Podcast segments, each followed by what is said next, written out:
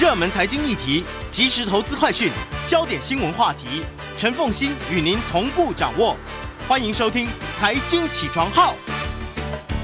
Hello，各位听众，大家早！欢迎大家来到九八新闻台《财经起床号》节目现场，我是陈凤欣。经济学不玄，来谈最热门的 TikTok，让人又爱又恨，有些人还会又怕的 TikTok。在我们现场的是台大经济系专任副教授冯博翰冯老师，冯老师早，大家早。那哦好，我就不去提说你的课程有一千多人要来选修了这样子。好，来来来，回到这个 TikTok，嗯，TikTok 你会怎么去定义它？我觉得就是一个 网络社群的新媒体。嗯，然后大家可能在台湾就觉得。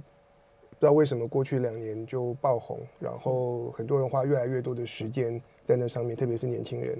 它不只是台湾爆红吧？它好像真的是全世界。它是全球爆红，其实，在台湾还不够红。嗯。但是我今天想跟大家聊这个话题，是我过去一年每天翻那个好莱坞的产业媒体，嗯，每个礼拜都看到新的一批抖音发迹的网红，哦，又被美国的这个三大经纪公司签下来。Okay. 包括 CAA、William Morris，或者是这个 United Artists Agency。哇，所以 TikTok 的这些网红，就你在 TikTok 发短影片，有可能会成为嗯、呃、好莱坞巨星的这条通路，似乎已经出现了这个这个桥梁了。而且是每个礼拜都有人被签下。OK。然后如果看这个出版业的书讯，那全球五大出版社也是每一季都会看到有新的抖音的网红。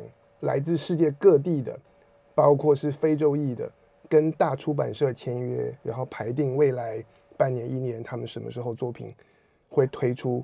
对，老师要进入好莱坞，我能够理解，因为他们就是短影片。可是这短影片要怎么变成出版书？书不是文字居多吗？对，这个我们等一下会讲到。我开始注意到抖音的现象，并不只是因为他们的用户多，或者是产业数字。多惊人，而是当我发现原本的传统媒体里面最顶尖金字塔顶端的那些公司，开始不断的从抖音来签他们新发迹的这些人才。嗯，我觉得这就会变成是一个现象。好，所以抖音现在已经变成一个现现象级的 App。那这个 App 到底有多红？刚刚这个老师有提到，这两年台湾很红，但事实上，如果你放到国际上来看的话，它其实还比例上来讲还不够红。对，我觉得在美国的青少年可能比台湾的青少年要更疯狂。我跟大家报一下产业数字，可能是半年前的。那抖音现在在全球有超过十亿的用户。哇，所以全球每七个人、每八个人就有一个人在使用抖音。对，那其中美国有一亿三千万人，三分之一耶。三分之一。那我跟大家比较一下，抖音上这十亿用户，平均每个人每天花九十五分钟在滑抖音。十亿人平均每天花九十五分钟，那有些人恐怕已经是上瘾的很严重。像我是抖音用户，我每天只花十几分钟，所以一定有人是好几个小时的。对。那我看到美国的这个调查报告，十五岁到三十岁的族群里面有百分之三十五的人说，他们可以从早滑到晚不觉得腻，二十四小时，就从早滑到晚，就是说是滑滑八八小时啊。对，OK OK OK，好。那这当中呢，三十三十岁到四十五岁的只有百分之十五，嗯，四十五岁到六岁的到到六十岁的只有百分之七八。这也很惊人。六十岁以上的大概只有百分之三，可是这也很惊人啊！结果我就发现我的三十九岁百分之十五可以整天滑不停。结果我发现我的抖音年龄已经很老了，因为我觉得滑一滑不是那么有趣。那我们来做一个比较，因为我觉得时间长短是要跟别的平台做比较。抖音是平均每人九十五分钟，YouTube 是平均每个用户每天七十二分钟。OK。脸书跟 Instagram 是每天四十五分钟，嗯，Twitter 不到三十分钟，然后 Snapchat 可能在台湾很多人根本不用，它很、嗯、很少了，微不足道。OK，所以确实它在用户数上面，还有粘着度上面，明显的领先其他国际上面比较普遍的这些社群媒体。对，另外一个抖音的数字。比较少人知道的是，哈佛大学商学院有一些做行销的学者，嗯，他们会去解析在不同的媒体上面病毒式影片是怎么产生，以及病毒式影片出来以后要达到一千万人观看或者是一亿人观看，需要花多少时间？嗯，那他们发现抖音所窜出来的病毒式影片的传播速率是过去其他平台最快的五倍。这个病毒式的传播其实是一个形容词，去形容它的散播速度之快，对不对？对对对，是。所以它的散播速度是别人的五倍。是对对对，是往年哈佛的团队他们研究这个病毒式影片传多快的这个最高纪录的那些影片的的好几倍。有有有，他们这个怎么去评评估出来的？他们这个就是要去做相关数字的追踪。嗯，我举个例子啊，像今年呃有出来一支爆红的影片，是有一个网友他叫 Jax。嗯然后他出了一支影片，叫做《Victoria's Secret》，我不知道他有没有听过。他那个要回应的事情是，呃，更早以前，包括很多时尚或美妆的这些品牌，他们强调大家要身材好，嗯，然后很多年轻的女生为了去追求这别人心目中的美的形象，所以也节食啊，或甚至厌食，把自己影响到健健康。然后再来抖音。发起的一开始有一段时间，也上面冒出来很多鼓吹这种呃不要吃东西，然后瘦身这样的影片，变成一股歪风。嗯，那 Jax 他就从这个 Victoria's Secret 这个名字出发，他就写了一首歌，嗯，然后带着旁边一个小女孩，我不知道是他女儿还是还是谁，他们就在车上就很轻松的唱这首歌，结果这首歌就就就不得了，就非常短的时间内就就就就传开，OK，很好听，很好听。我昨天。这是 Jack 是男的女的？女的，她是女的，女的，然后带着自己的女儿。对，然后他都靠了这首歌，他就变成新一代的网红。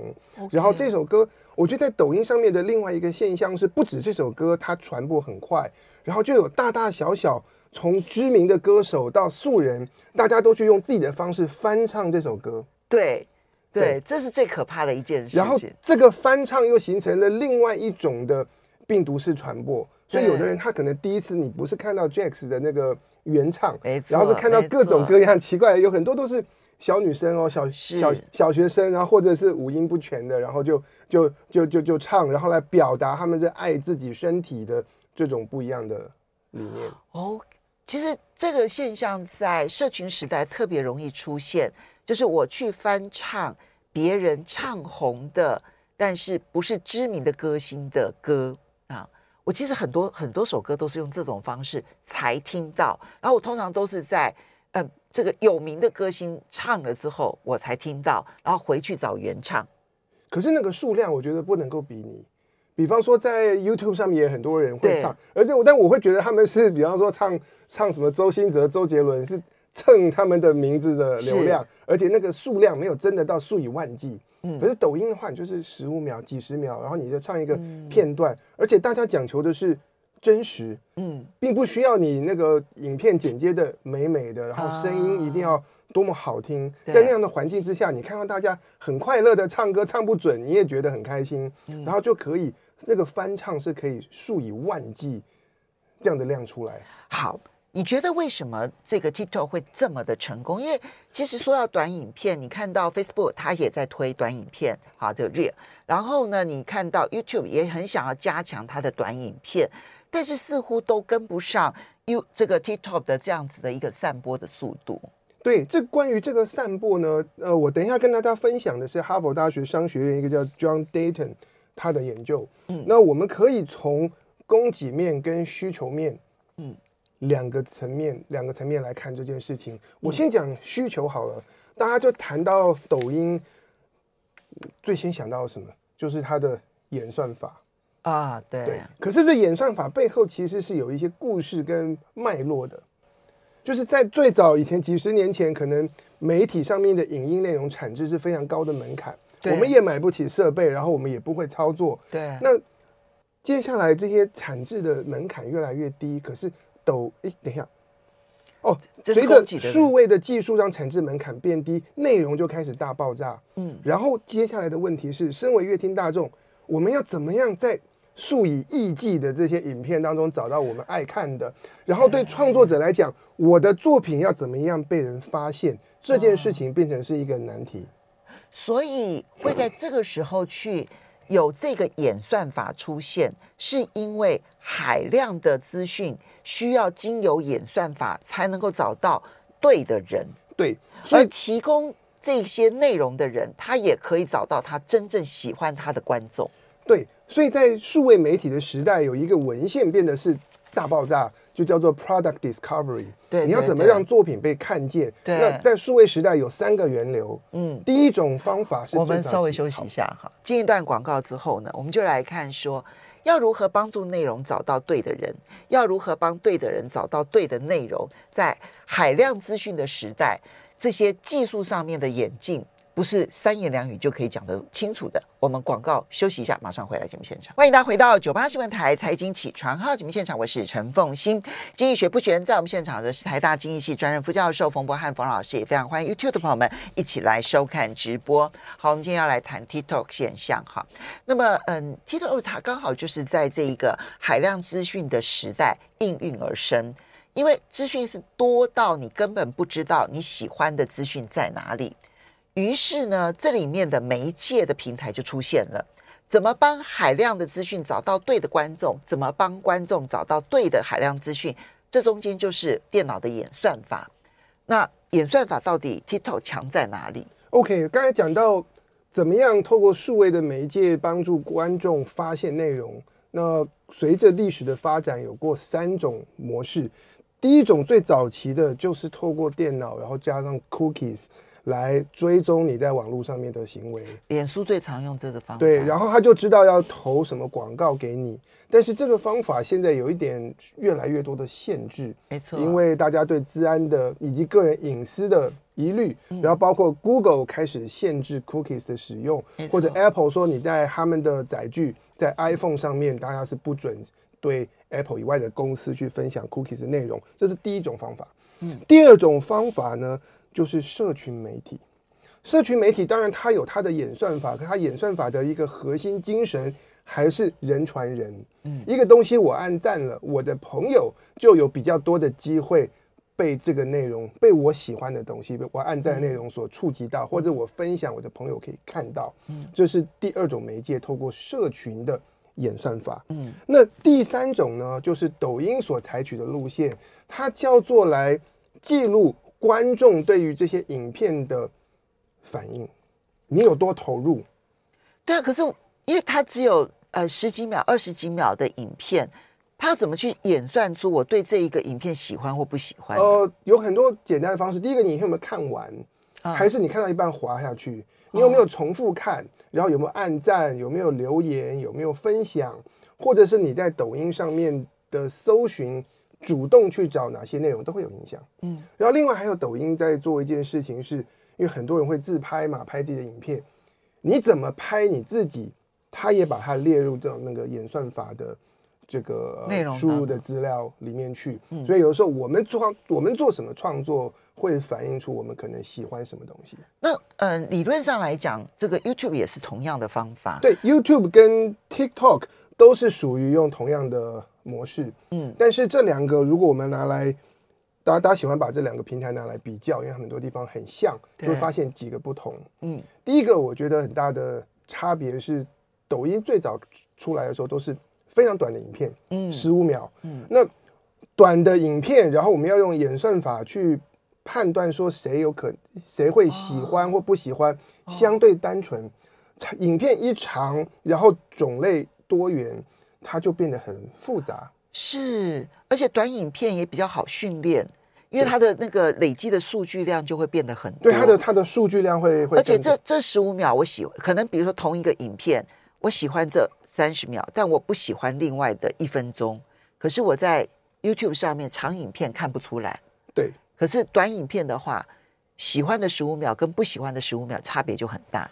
对，然后再来，呃，YouTube 上面，因为现在都已经是很多是长影片，但 YouTube 后来推出了 YouTube Shorts，对，但它变成长短交错，嗯，变成是不同规格、不同形态的东西是混搭在一起，而且它的推荐会让我们看，同时荧幕上面你就是琳琅满目了，啊，你会看到他推给你的，然后他觉得他候选的，然后排在后面的，对，等等。那抖音的那个推荐系统就很单纯，全荧幕。嗯，然后一开始是十五秒，然后你看完了以后，它自动跳出下一则，所以它就推荐一个给你。对，我不是在多个荧幕当中去选择一个我要的。对，You YouTube 的话，你有选择的空间。那 TikTok 它就是推给你，然后你不要你就划开进到下一则，嗯、但是你的这些行为其实都被记录。所以我不要的这个行为，可能使得下一个推荐的影片本身就出现改变了。对，有可能，对不对？对哦，所以，哎，这个、这个、这个强迫放到你前面这件事情影响很大，哎，对对。那当然，呃，其实所有的社群媒体都在做同一件事情，就是他每天其实是不断的做实验，然后他们的实验的目标就是让用户是可以黏着、可以目不转睛的一直看下去。抖音当然也不例外，所以这样做还有它的好处，大家会觉得说很好看，但缺点。或者是危险的地方，就是有些人会因此上瘾。真的啊，嗯、真的、啊，我们看那个数据就知道啊，上瘾的人恐怕非常的多。因为他就是为了要让你上瘾而做各种的设计。他对，我们也担心一种状况，就是因为这里面牵涉到利利润、利利益嘛。那如果有人付广告费，然后要求我把部分的内容，可能是不当的内容，要硬生生的插在那个一个影片跟一个影片的中间的时候。这中间，然后就接受了这些影片的人，就可能他不见得是因为他的喜好，对，他可能是因为这个，嗯，TikTok 收了广告费，他硬生生的要放到你面前。对，我觉得抖音现在会有很多人担心或害怕，也是这个原因，就是它的影响力，我觉得是两面刃。嗯，对，它可以创造新的网红，挖掘新的才华，可是另外一方面，如果不当使用，嗯，那。它的它的危害有的时候是我们没办法想象的。好，但这个是它红的原因，这是在需求面的部分。对，而在供给面的部分呢？供给面，呃，抖音大概把影音产制的门槛，但降到几乎是零。嗯，你不会去，你你你不需要懂软体，你不需要懂摄影或剪接，嗯、它直接让你非常的好用。嗯，然后就是你就是直接直直接拍。大叔大妈，如果如果大家有有有人想想到过，曾经想过在 YouTube 上面呃上传影片，我有我有想过，我觉得说哇好好难哦，我是要要专业的，然后再再再再找工读生帮我做？因为抖音完全就没有这个门槛，没没没有这个门槛。然后你要找音乐素材，他直接帮你连接，然后他他跟比方说他跟那个 Apple 的音乐的资料库也有串，然后你可以很容易的也去截取别人的。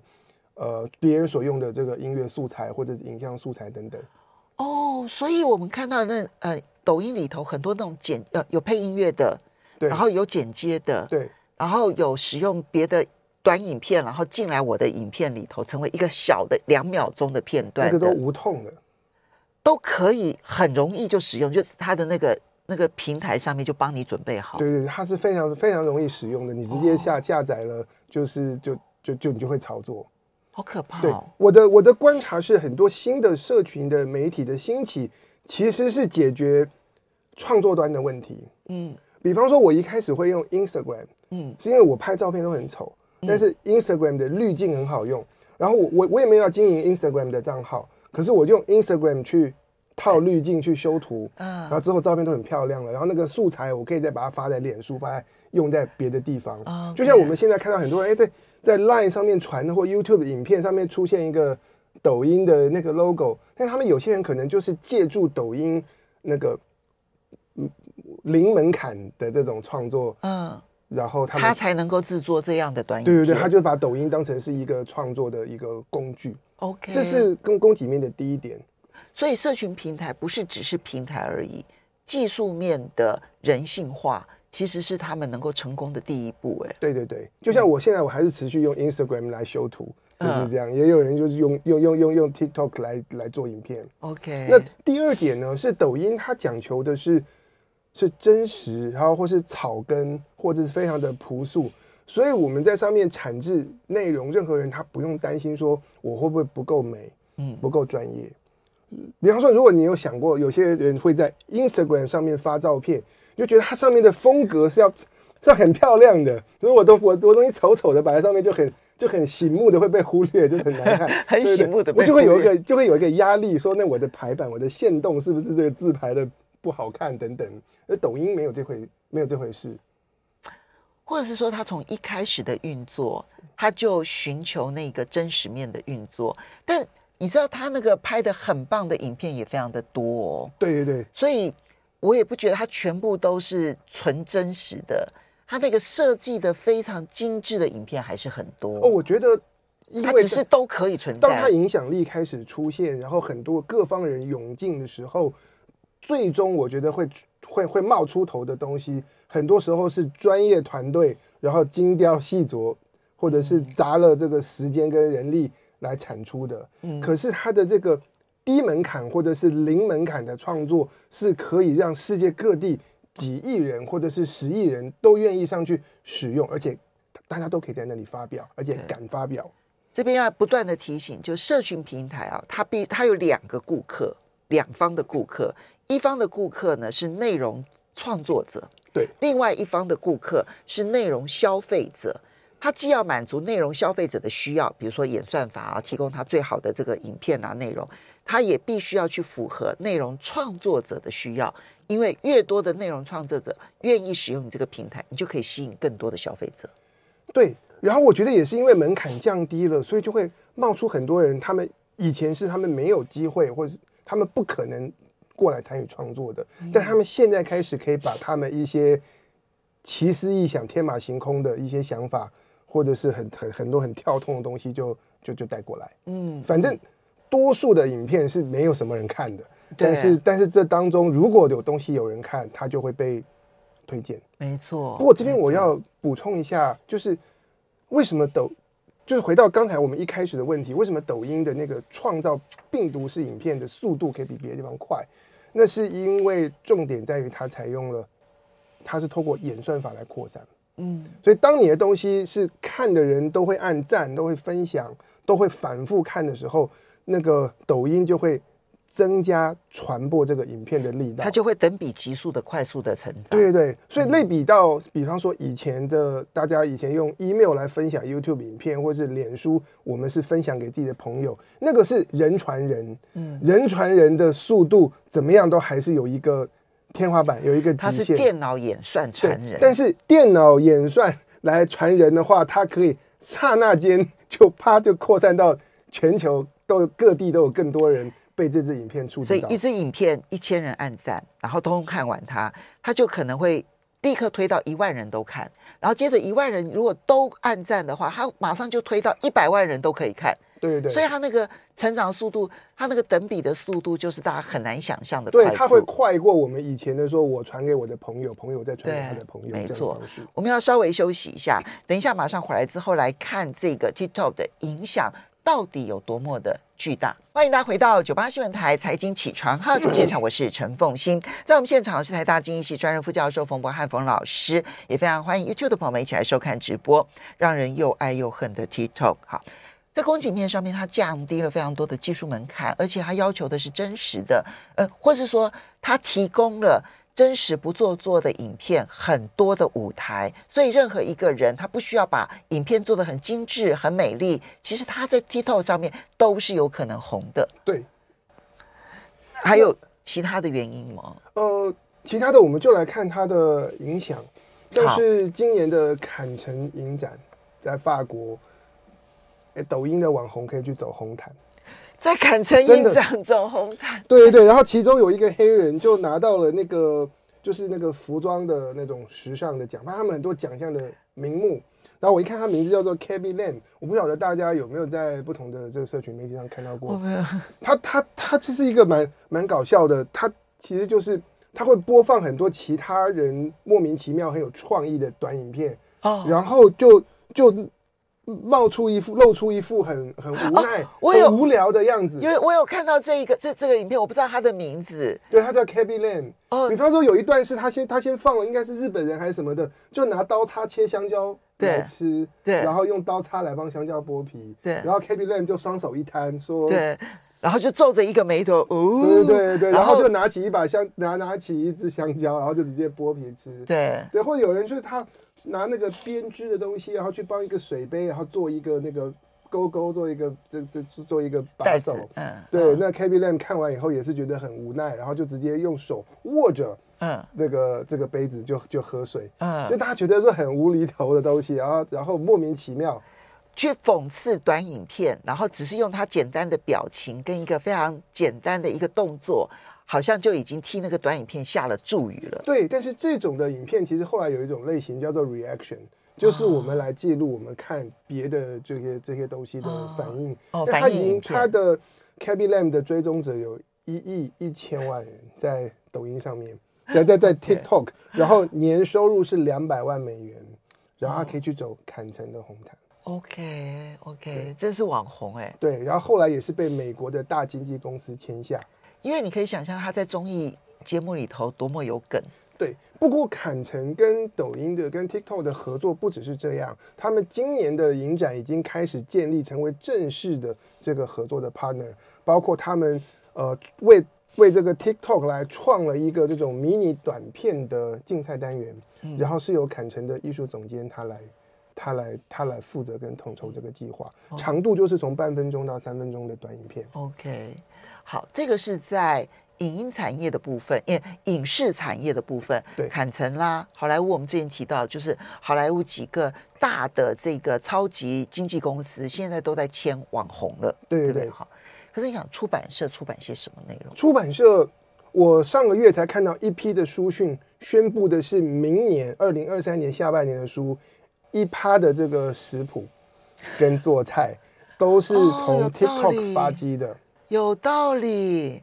TikTok 上面有很多教人做菜的影片。对，其中我特别注意到有一个意大利人，他就叫做 Pasta Queen，意的意大利女王。嗯，对，我本来看照片以为很年轻，后来找生活照发现已经还蛮年长的，所以真的是他，他原本就是做菜的。OK。然后他透过做菜的短影片，我不知道为什么，因为做菜不是我不是我会看的东西，但他总之他就一炮而红。接下来两个效果，第一个是好莱坞最大的经纪公司叫做 CAA，嗯，我们很多一线的大明星都是都是他挖掘的，都都是他们旗下的人，就把 Pasta Queen 签下来，负责帮他做全球的那个全媒体的这个。这个行销跟曝光，OK，教大家做食做做食做菜，对。对，然后他建了他的网站，上面有卖各种的高档的锅具，对，没错。然后再来就是食谱，诸如此类。那签下他出书的也是五大出版社的这个 Simon and Schuster。哇，你看他在 TikTok 上面教人家做菜，他又是可以做节目了，然后又可以代言锅具了，然后同时还可以出食谱书了。对，这在在过去，如果是要一个厨师，然后来出这样的东西，他要经过很漫长的一个历程，然后全成为一个某一种地位的一个这种国际名厨，然后才有机会得到这样的规格待遇。嗯，但是现现现现在把这个速度可以加快，然后因为因为这样子出来的出食谱的人，他的原他的方法是不同的，他吸引的。读者跟观众也是不同的。以前我们很找的是大厨师，对，那大厨师专门做大菜，对，所以呢，对他们来讲，做菜是一件很熟悉的事情。看到他很熟练啊，或什么的。可是像这种素人厨师，他不一定是一个餐厅的大厨，他可能就是个家庭主妇。对，那但是呢，他做菜的方法是一般家庭主妇最能学习的，对，所以他反而更吸引一般的家庭主妇。因为大厨师可能他们做的菜对很多的家庭主妇来讲太有难度了，所以这有很多不一样的结果哎。对，然后再来就是呃，他可能大家之前都说出版业这个这个市场越来越萎缩，但是通过这样的方式所发掘的作家，他可以接触到全新的一批读者。OK，对，对没错。这些这些这些人，他可能以前不是关心那个。出版讯息的，没错，但是他知道这些的网红，然后他之后可能会继续买他们的书。哇，好，从从出版这个领域出发，TikTok 过去几年还发展出一个东西，叫做一个 Hashtag，叫做 Book Talk。哦，就是呃，说书的读者来分享书，他不一定是说书，他可以就是搞笑，或者是就拿一本书玩一些什么莫名其妙的花样。嗯、可是这本书如果能够。他们的切入点如果引起共鸣，就会有很多人，成千上万的这个读者，或者是成百上千，大家来模仿，所以这本书的讯息就会被就会传开。我大概在两年前的时候吧，两哦不对，三年前了，二零一九年的时候，我儿子就跟我讲说说，妈妈你要不要考虑一下你的收书出短影片，出抖音？他那时候就跟我三年前就跟我讲了，对。现在大家如果去，大家现在我们可以出国了，你说去美国、去欧洲去逛他们的书店，都会有一个柜子叫做畅销书，旁边就一个柜子叫做 Book Talk，就是那个在 TikTok 上面的这个。热门书，OK，对，它就成为一个大家找书的这个管道。对，我们应该要来做，因为这个对出版是有帮助的。对，不过它就需要这个是两方的，也需要说我们有很多的人，大家会去用这个，没错，用用这个 TikTok。再来，它颠覆的是这个音乐唱片产业的发行跟行销。OK，对，在过去两年，它让一些以前不红的歌手变红，或者是。新人发迹，包括我刚才跟大家讲到的那个 Secret、嗯、Victoria Secret、嗯、那个 Jax。那今年呃，过去一年有一个案例，就有一首老歌叫做 Karma。嗯，然后反正但没听过没关系，反正他在串流平台上已经没有人听了。那出出来有一开始有人就是因为我要做短影片，我要缩在一分钟，可是这首歌有四五分钟，嗯、所以我用三倍速跟四倍速来播放这首歌，然后那首那个旋律正好加快了以后变得。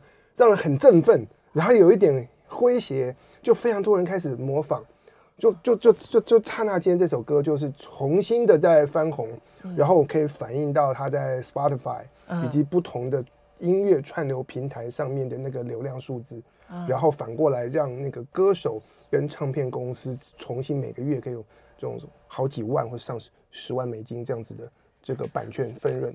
所以 TikTok 这些影片现象。影视业早就已经被改变了啊，然后我们看到，就连出版业也出现了一些变化。这里面有包括了，就是帮他们出版的，或者是用这种方式来推销，或者是找到对的读者的这一种做法。然后呢，第三个是连音乐都给改变了，所以它的颠覆其实是真的是现象级的。但是如果我们要谈未来的话哦，我们现在只剩下三十秒了，你有？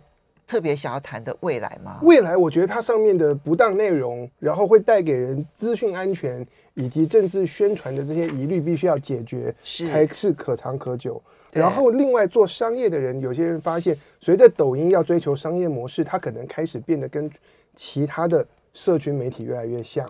那它在几年后是不是仍然能够保持它今天的独特性跟新鲜感？